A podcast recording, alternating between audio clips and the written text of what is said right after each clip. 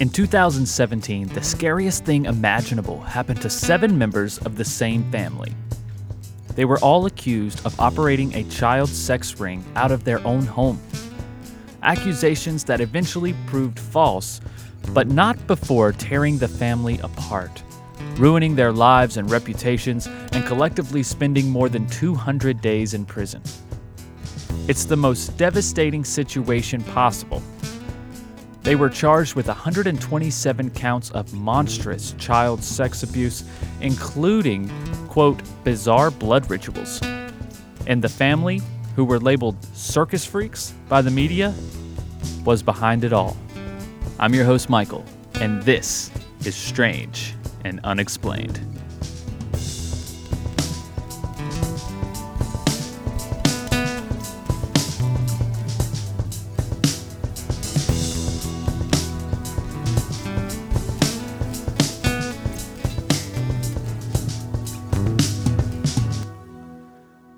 Okay, guys. So first, I want to start this episode off um, with a not not so much a di- well, yes, a disclaimer. A, di- a, disclaimer first. I got a few things I want to start it off with.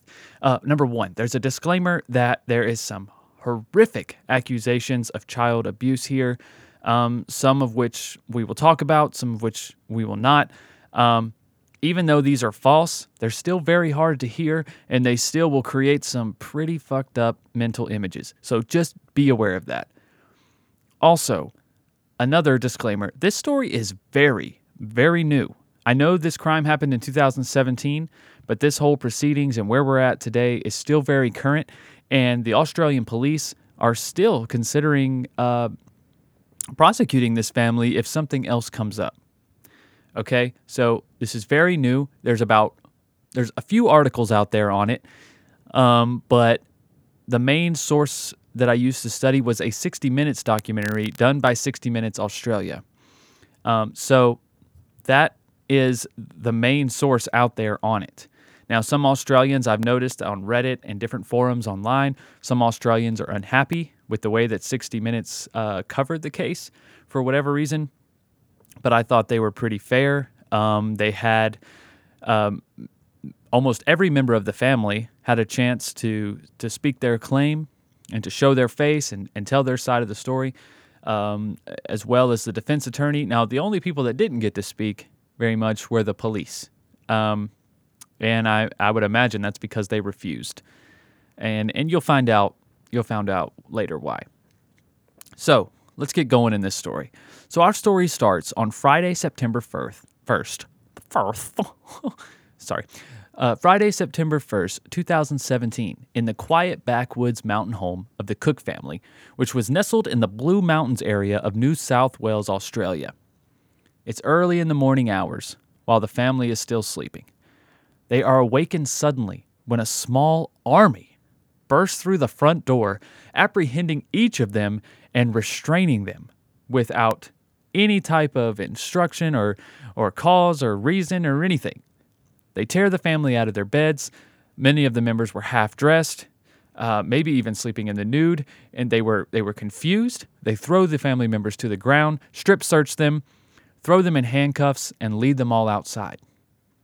So now, when the group is all together outside, the officer in charge produces a search warrant for the premises and proceeds to read the allegations presented to the Cooks.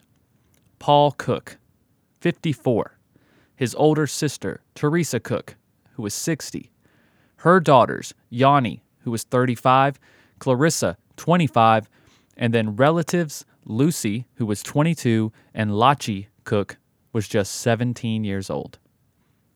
They were being accused of malicious sexual abuse of childs under the age of 10, along with kidnapping, assault, and producing, quote, child porn because it had all been filmed. The search and raid of the family's home produced no real physical evidence, as the police were looking for phones, hard drives, and other electronics, anything they could find photos or videos on. Now, the family, let's give a little background on the family here. The family ran a circus school. And basically, what they did was they taught community members, including disabled children, how to do circus acts. Uh, the Cook family claims the school and courses were meant not only for fun, but as a way to teach others about confidence and empowerment. Now, this is something that I kind of agree with. Now, some of these little circus tricks, juggling, uh, hula hoops, uh, tightrope walking, all these things, they may seem insignificant, but learning little little skills like that, little party tricks and things like that, can really do a lot for someone's uh, self esteem, right? So I, I feel like they were doing a good thing at this school for, for doing this type of thing. This, it sounds strange. It doesn't sound like the best way to make a living, um, but necessary, in my opinion. I do. I, I think this type of thing is necessary. It's fun to learn a new skill, even if it, it, it seems quote unquote useless. Um, although I think no, no skill is useless. But, you know, just a little background on that. I thought it was very interesting. So, um, in comes uh, Mr. Brian Wrench, okay? He's the family's lawyer. He says that this family was a target of a witch hunt by police. The family was released after their homes were searched, but no one was arrested that day. But of course, it did not end there. The Cooks were under surveillance for the next five months, including 24 hour tails.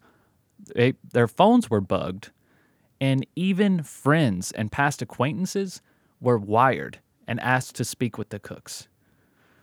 For instance, uh, in the case of Clarissa Cook, who was 25 at the time, okay?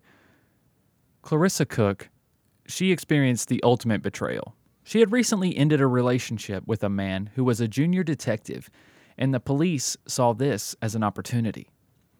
Out of the blue, months after the raid, this ex um, of Clarissa's texts her and basically said that he wanted to rekindle their relationship. Clarissa, thinking the police would not stoop as low as to wire an ex to get evidence, accepted the invitation and met for a dinner date with the man. Quote, We did meet up. This is from Clarissa. We did meet up. We did. We hugged and kissed and everything. I just thought it will be fine. The police would not stoop to this level of getting a cop who used to date me to interrogate me. That wouldn't happen. No way. I did like him, and I trusted him. And it's just an extra layer of betrayal. He was wired. The entire night was wired. End quote. But the real and ultimate betrayal for the family would come when they learned where the accusations originated. Up until this point, the family believed they had become the target of a wrongful case. Maybe the police got it wrong, wrote the address wrong or something, they thought. Teresa, who was being accused um, of being the ringleader because she was the matriarch of the family, she was the oldest at 60, um, texted some of her extended family to let them know what was happening. But when she did, the reply she got shattered her world and confirmed that the police were focusing on the Cooks with reasonable suspicion. The woman who had reported the Cooks was a relative who belonged to a local religious group that apparently had some pretty extreme views. Now, this is from the documentary as well. This is, um, you know, the 60 Minutes documentary. Uh, the group in Australia, they everyone there also thought that this this lady, her family, um, these members of the, the Cook family had very extremist reviews. Okay, I'm, this is not my opinion. This is what they said. They had very extreme religious views. Okay, the woman was also the mother of the children that were making the accusations against the Cooks. The children who had spent very limited time with the Cooks in the past. Now, for the sake of keeping everything straight, we're going to call this relative Karen because why not, right? Karen catches so much flack nowadays. What's a little bit more? So, Karen apparently wrote in a journal about how the children came to her to tell her of these atrocities and how the whole thing unraveled. She shared the journal with police. She had apparently kept the boys in their rooms and demanded that they tell her what happened before she would release them. So, I guess what happened was they said a little something. They had to have said something. These children something made her feel uneasy about the cooks. Now, the cooks had very limited time with these kids, like we said, um, but there was one video where the um, matriarch of the family, Teresa, and her next oldest daughter, oh my God, Yanni. Geez, so many names in this. I'm so sorry. Her next oldest daughter, Yanni, had taken the two boys to a playground. And it looks like a home video that you would see in anyone's family. I mean, the kids are playing on the monkey bars. Um, the women are lifting the lifting the boys off of slides and onto slides and, and things like that. Uh, the boys appear to be, I would say, under six years old uh, during this video. Okay, nothing in the video um, would give you any indication that these boys are being mistreated or even having a bad time. Okay, so for some reason, Karen got the inclination that her boys had been abused. So, what does she do? She is determined to get to the bottom of it. So she sits these boys down in their rooms and says, You will not leave until you tell me what happened. Okay? So, you guys can see how this can be troublesome. We've talked about, I, I, I've talked about children and their testimonies in the past. Do children need to be believed? Absolutely. We have to believe children. But do children lie? Absolutely. That's why we have to have evidence to charge people with crimes. Okay? So, she sat the boys down in the room. Finally, they started telling her things in which she wrote down everything in her journal. She shared the journal with police. She had apparently, like I said, she apparently kept the boys in her rooms. Um, and it's and it is, for obvious reasons, theorized that the boys started to tell these stories uh, to appease their mother. And the whole situation blew out of control. Right? And, and it's hard as a mother to hear these accusations, whether they're false, made up, or they're made up on the spot, or what. For whatever reason, it's hard for a mother to hear these accusations and not do anything. Okay? So, in defense of Karen, there's that, right? So, each time the boys were telling uh, these stories, they become the problem with this, though, is they become more and more disturbing. Each encounter that these boys talk about becomes more and more disturbing and just cruel. It's easy to see why, on the other side of this, the mother and the police and the public all attack the family. Because, like we spoke before in, in past cases, kids can make up some pretty crazy things. Um, if you're not familiar with uh, the Greg Kelly case, which also is a very recent case. Greg Kelly was a high school football star in Texas, falsely accused of um, molesting this young boy at a daycare. This young boy comes forward, says Greg molested him. Um, and then another boy comes forward and says the same thing. Come to find out, it, it's uh, it's not Greg at all. So that's a crazy story as well. Greg Kelly story. There's a documentary on it called Outcry. Highly suggest it. Very good documentary. Um, so like I said, each time the boys were telling these stories, they, the encounters become more and more disturbing. Okay. Yanni, for instance, um, who was 35, had been accused of not only raping the children, um, with her mother's approval, mind you, but also making these children assault each other making them sexually assault each other. Now, Teresa, the matriarch, she was facing 43 charges alone. Since she was considered the quote ringleader, um, she was include these charges were awful, including sexual intercourse with childs under 10. She specifically was accused of biting into one of the boys' penises then lifting him off of the ground, all while Paul filmed it, her brother. Okay, now this is just absurd for so many reasons.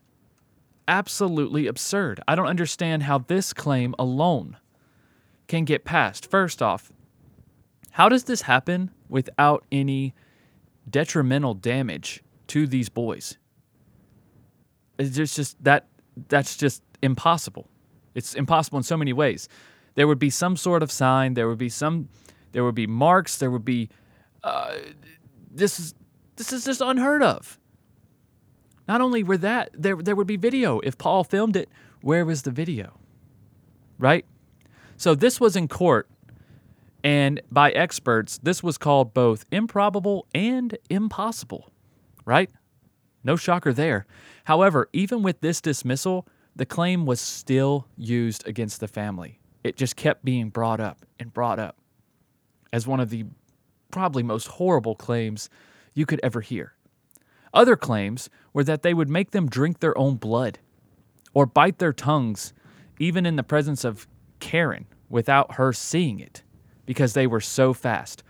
Okay, if you're if you're confused by this, the young boy said that the cooks would bite their tongues, like force the boys to stick out their tongues, and then bring their mouth up to them and then bite it somehow. I know, it seems absurd. It seems absolutely absurd. Um, and then they were even as um, bold to say that the cooks would do this with their parents in the room. So, so for instance, while Karen is sitting there next to her son, the cooks are so fast, they just whip their head around and bite her son's tongue without her knowing. Nothing happens, no screaming, no no marks, no nothing. It just How is this not dismissed immediately? This is crazy. Disturbing allegations of, of sodomy and torture, being tied up um, while they were were beaten with sticks. Okay? These accusations so atrocious that people have to believe them, right? The family was arrested at their property in February of 2018 and charged. They spent the next six to seven months fighting for bail and sometimes for their lives. Jail time is not easy uh, when you're convicted of sexual assault of a minor, right? So, so now they're all in prison, and it's at this time the family is separated from each other and not allowed to contact any of the other members. They all faced a possibility of serving 25 years to life in jail for their crimes. In prison, they faced even more danger. As accused child sex traffickers, abusers, rapists, their reputations in prison brought a lot of unwanted attention. For Lachi, for instance, only 17 years old, being young, in prison, and now he's accused of raping children. His prison mates were his biggest threat as he was assaulted multiple times. For John for Paul, the older gentleman in his 50s, and the other women, it was the guards calling them animals, mistreating them, bullying and intimidating them. Clarissa was brought to tears talking about how the guards would tell her she was going to be raped and bashed in prison. She spent three weeks in solitary.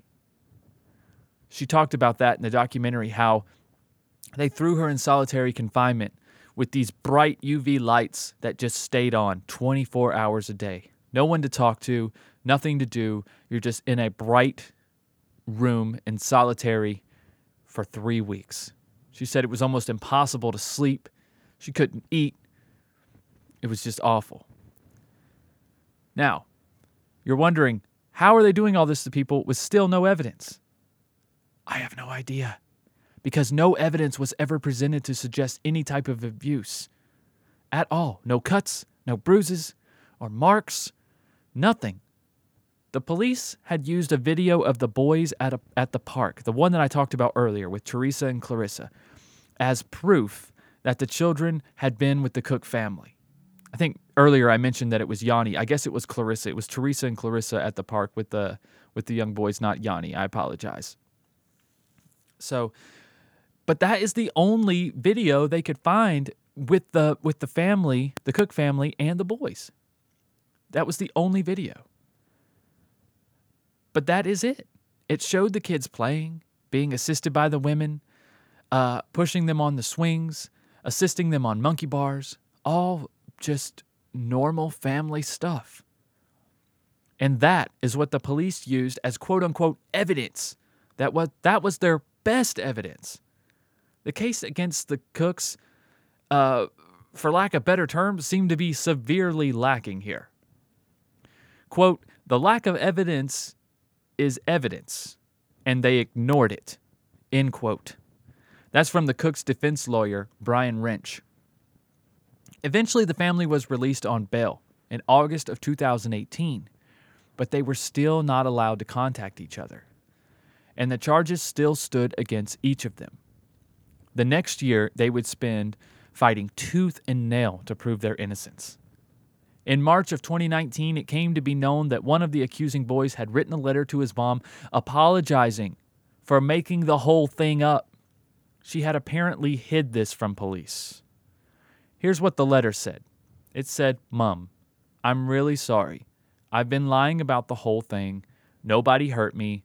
I've been lying to you. End quote. And when Karen was asked why she had kept the letter from police, she said she did it to keep her son from feeling the embarrassment of not being believed. Convenient. But nonetheless, the charges were not dropped until February of 2020. The, finally, the courts decided to drop all charges. Just weeks ago, the family broke their silence and in an interview with 60 Minutes Australia and their host, Tara Brown. The family discusses what it was like to be made to look like monsters, trying to prove their innocence, and details their time in prison. This 60 minute documentary is well worth the watch. Um, guys, I've linked the documentary as well as other sources down below the description, like I always do. So if you guys want to check that out, I, I highly recommend it. You can watch the documentary on YouTube um, in its entirety. So it's free. I highly recommend watching it. This is a huge injustice done to this family in Australia. And the reason I chose to cover this case, um, I know it's not unsolved. I know it's it's uh, it's not really that strange, um, but I do think it needs to be talked about because this is a type of case that strikes fear into me more than any other thing. I've talked about it before. Being wrongly accused has got to be one of the greatest fears of any any just level level-minded person. That always has to be in the back of your mind, especially someone who's a fan of true crime. What if you get convicted of something you didn't do? And you're not doing anything. You're not putting yourself in the situation um, for these accusations to even be made.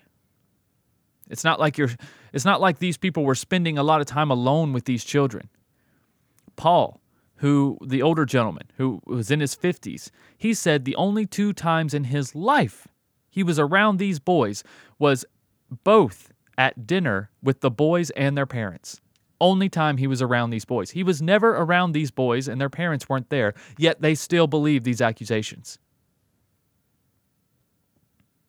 I, don't understand. And you know what else? I found really interesting. When these boys were talking about sacrifices, when these boys were talking about blood rituals, talking about how the cooks would cut them and drain their blood into a bowl or into a cup and then make them drink it, when they were saying all these crazy, outrageous accusations, they were learning about the exact same things in their religious teachings. And yet the mother still couldn't put two and two together. Karen was still convinced that the devil was working against her family and against her boys.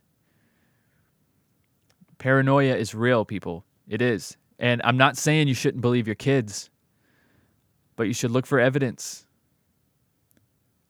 And also you should provide you should provide a safe place for your kids to come. You shouldn't pressure them and make them tell you something that didn't happen. We've seen this. The same thing happened in the Greg Kelly case, like I talked about. It is it's so many things. Um, so many of the same emotions and feelings were stirred up while while watching this documentary and learning about this case. You just feel for this family, a family who just wanted to keep to themselves. Yeah, maybe they're a little bit different. I mean, they run a circus school for Christ's sakes. Yeah, they're a little bit different. But that does not mean that they're bad people. They just found a different way to go about this world, a different way to interact with each other. And this is just, it's absurd. It's absolutely absurd and it's terrifying that something like this could happen to to literally anyone. Anyone. So, like I said, I, I, apologize for if you were looking for a mystery, if you were looking for something unsolved today and and you didn't find it, but I just felt like this case needs to be out there. And it's still it's very new, it's still breaking. Um, go ahead and search the web if you want. There's not a whole lot out there. I'm telling you. I wanted to be one of the first ones to cover this case and get this out there. Um, because I, I feel like it's important and hopefully others will follow suit and hopefully more will come out and hopefully the the police there in Australia will will make amends and say you know those two little words that that family wants to hear which is I'm sorry I'm sorry for ruining your life. Because those family members will have to live with this forever. The effects Paul talked about how the effects on him were um, uh, excessively worse than the rest of the family right? Because he's looked at as as the leader, even though even though Therese um, was the oldest and she's kind of the matriarch and everything, but Paul, being a middle aged man, he just he fits that stereotype, right? And they talked about that in the documentary. How does it feel to to have these accusations thrown upon you and then you you know, no offense, but you kind of fit the stereotype. You're an older, uh, you're an older middle-aged man, right? Single. Um, does his own thing, no children. Um, it just it just doesn't look good. It's it's very tough for someone like him, especially, and then also the 17 year old. How does how does he move forward with this?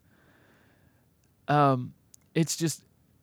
It, I'm not saying the women don't have their own struggles. They absolutely do. And fighting these legal battles and all this stuff has destroyed not only their their lives and their reputations, but also their finances. This was a family who seemed to be doing well and living the life that they wanted. And they had this this circus school to kind of bring them all together, and they had this this place to hang out and be happy and be fun and make a difference in people's lives. And it was completely flipped upside down um, because of some religious paranoia, in my opinion. Okay? So that's my opinion, and I hope that this family will see some, will get some relief. Hopefully, the police will eventually make a public apology. Um, but the only issue is that the police feel like they did nothing wrong. They feel like they were just following leads. Um, but I, I just feel like they were too too I don't know what the word I'm looking for is, just too grabby with evidence. They were just trying to take anything and manipulate it in a way to make this family look guilty because these accusations were so absurd. Right? So, that being said, guys, that's my spiel on this case. You kind of have you have the majority of the facts there. I'm really interested to see what Lauren has to say this week. So let's get into the Lauren synopsis. We'll meet up on the other side.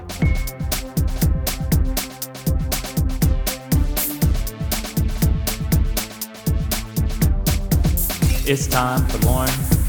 It's time for Lauren synopsis. Breaking down the case like breaking down the case like cardboard boxes. It's time for Lauren.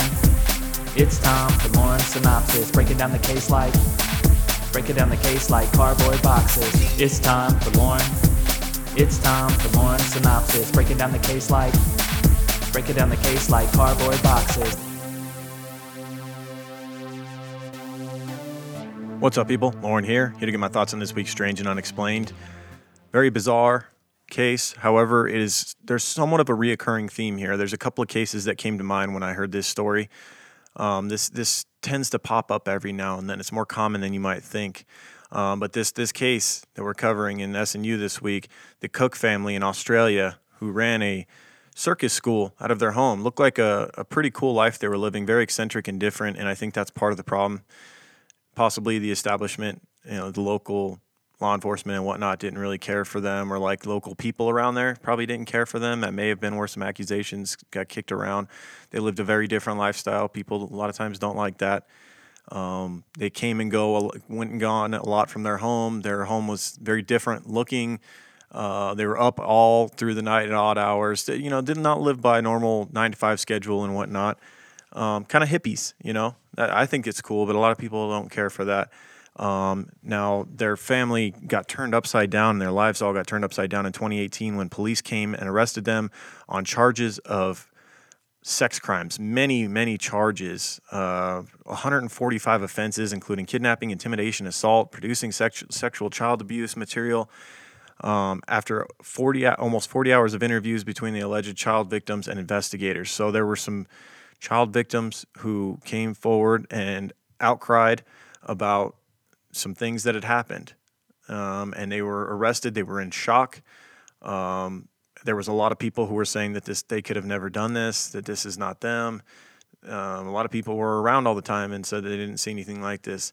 And there was seven people, seven like between the Cook family and also some members of the uh, of the school that worked there that were all arrested and spent endured more than 200 days in custody uh, and spent two years prohibited from speaking to each other um, before they were finally the charges were dropped in February when a when one of the victims came out and said that they were lying. Now, as I said, this is more common and it reoccurs throughout history. The McMartin case really came to mind for me. Uh, I don't know if you guys are aware about the McMartin preschool trials that went on back in the 80s in Manhattan Beach, California, where a preschool, which was run by uh, Virginia McMartin and Peggy Buckley. They own this preschool, and they were brought up on 429 counts of sexual abuse against 29 children. Um, they were initially sentenced to 12 life sentences, um, and the allegations made by these children were just outrageous. They were there was satanic rituals and all kinds of just absolutely despicable and disgusting acts, sexual acts against children. Um, and eventually, after long trials and everything, the, the charges ended up being dropped. Um, and also, this case reminded me of a case that we've done on True Crime Guys of Greg Kelly, um, the documentary Outcry, done about him, a promising young football star in Texas who was accused of sexual action, accused and convicted of sexual assault of a of a young boy, and um, spent s- several years in prison for it before finally being exonerated.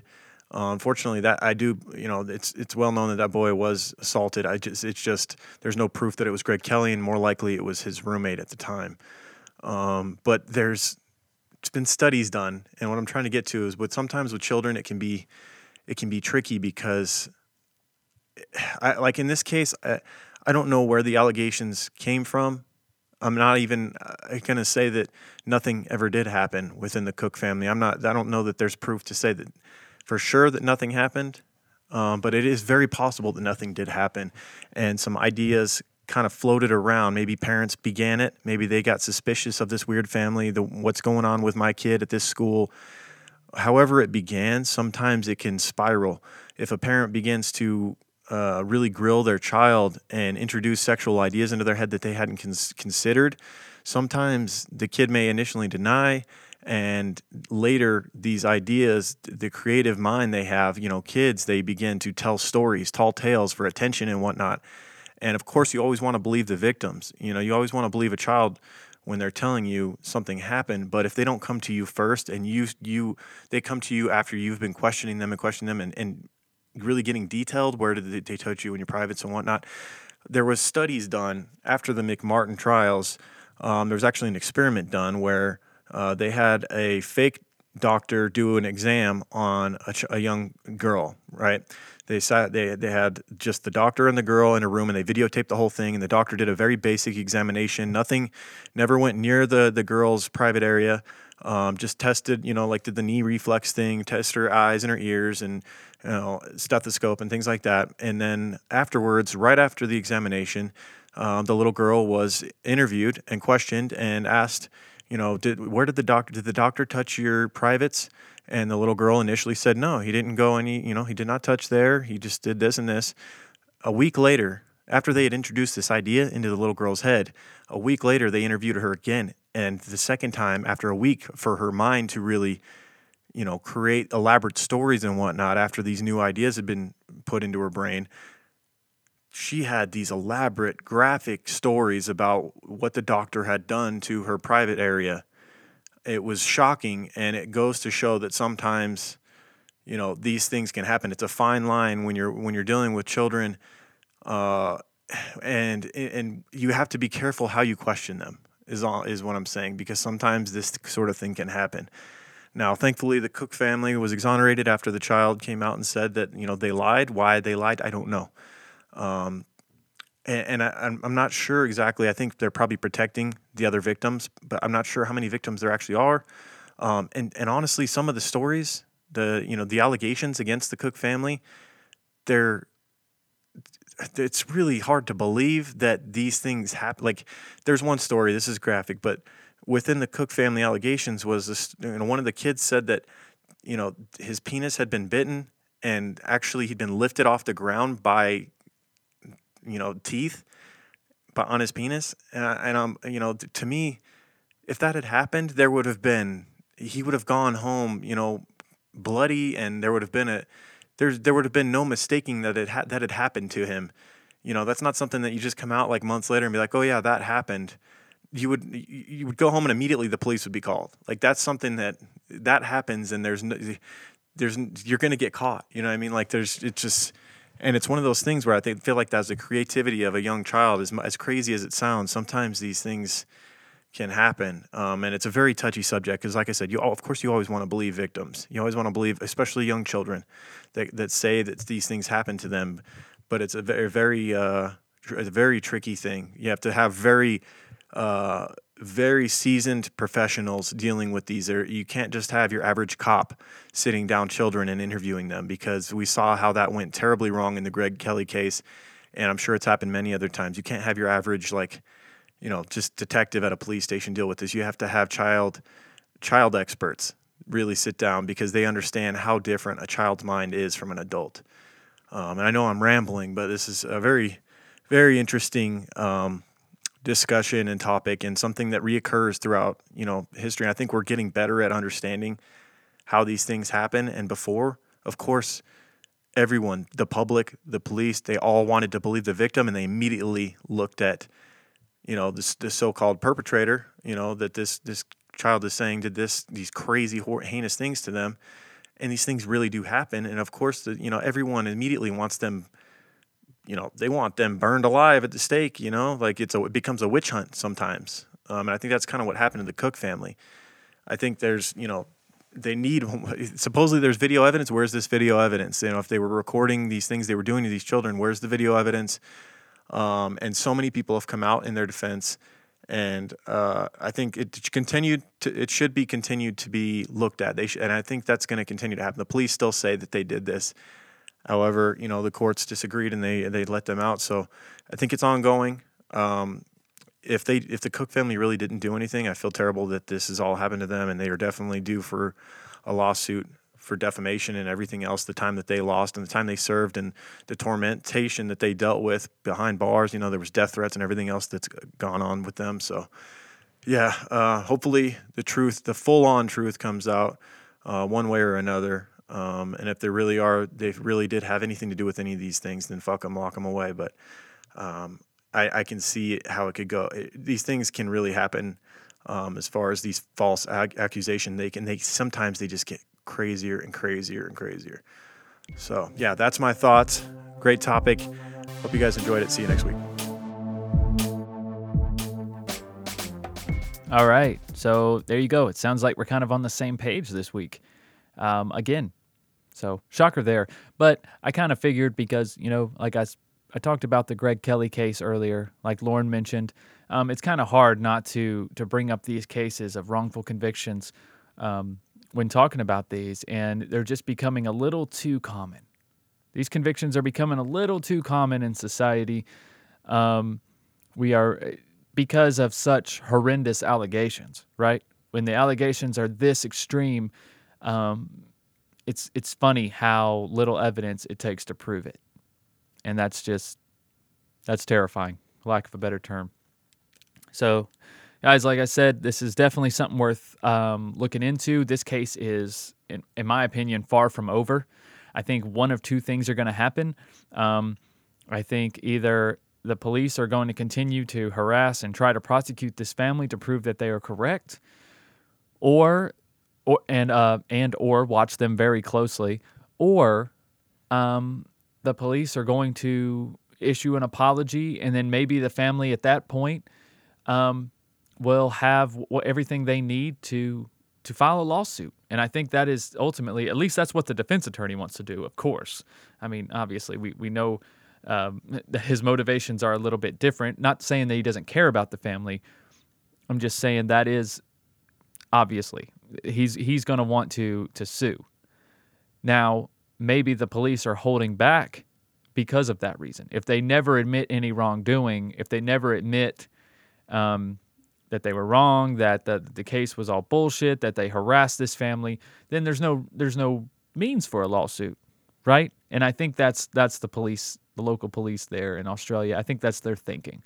Their thinking is we don't admit any wrongdoing, then there is no wrongdoing. Therefore, we can't get sued for wrongdoing.